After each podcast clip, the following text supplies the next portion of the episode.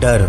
ये छोटा सा दो अक्षर का शब्द, छोटा ज़रूर है, लेकिन ये हमें अंदर से हिला कर रख देता है। इस दुनिया में हर इंसान को किसी न किसी चीज़ का डर ज़रूर होता है। कोई ना कोई बात ऐसी ज़रूर होती है जिससे इंसान डरता है, या शायद ऐसा कोई काम जिसे करने में वो इंसान डरता है। ये डर किसी को खोने का भी हो सकता है। बेइज्जती होने का डर, आने वाले कल का डर, या फिर ऐसे कामों के परिणामों का डर, जो हम पहले कर चुके हैं। हमारी सारी ज़िंदगी इन डरों से लड़ने में गुजर जाती है, क्योंकि ये सारी बातें हमारे दिमाग में हमेशा चलती रहती हैं, और डरना इंसान का प्राकृतिक स्वभाव भी है। लेकिन ये डर हमको कमज़ोर बनाता है, आगे बढ़ने से रोकता है, हमको सीमित रखता है। हमको ये बात पता होती है कि डर और सच्चाई में एक बहुत बड़ा फ़र्क है। कल वह नहीं होगा जिसका आपको डर है। लेकिन फिर भी कल की फ़िक्र करते हुए आप अपना आज खराब करते हो। डर और सच्चाई इन दोनों में बहुत बड़ा फासला होता है। डर सच्चाई नहीं होती, ये केवल हमारी कल्पना होती है। हमारे भूतकाल में हुई घटनाओं की वजह से, हमारे मन में दर्द, पछतावा, खतरा, नुकसान,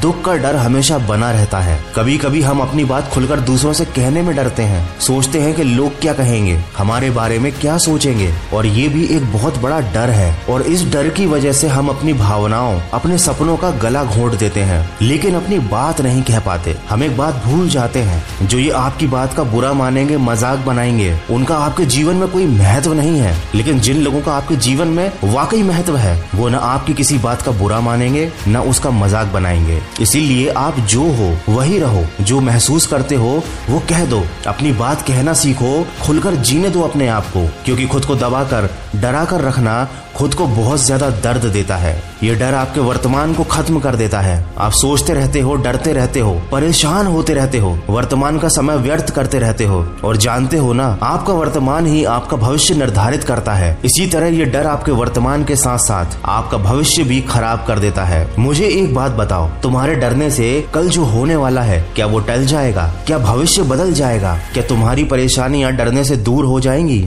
अगर ऐसा है तो शौक से डरो। कम से कम डरने से किसी समस्या का समाधान तो मिल रहा है, लेकिन अगर डरने से कुछ होता ही नहीं है, कुछ बदलता ही नहीं है तो इस डर का क्या मतलब है? ये डर बेफिजूल है। हम सब अपने डर पर जीत पाना चाहते हैं, लेकिन कभी उसका सामना नहीं करते। सामना करो अपने डर का। तुम पाओगे कि ये बेफिजूल का डर है, जिसके कोई मायने नहीं है, कोई महत्व नहीं है। ये बस तुम्हारे दिमाग की खुरापात है। जानते हो, डर पर जीत पाने का सबसे आसान तरीका क्या है? उसका सामना करना। क्योंकि जब तुम डर का सामना करने के लिए तैयार हो जाते हो, डर खुद ब खुद खत्म हो जाता है। तुम्हारे अंदर से ये डर चला जाता है। The best way to overcome fear is to face it जिस दिन तुम जान जाओगे कि डर तुम्हारी कल्पना मात्र है, उस दिन तुम इस डर की भावना को इमेजिन करना बंद कर दोगे और सच्चाई पर विश्वास रखना सीख जाओगे।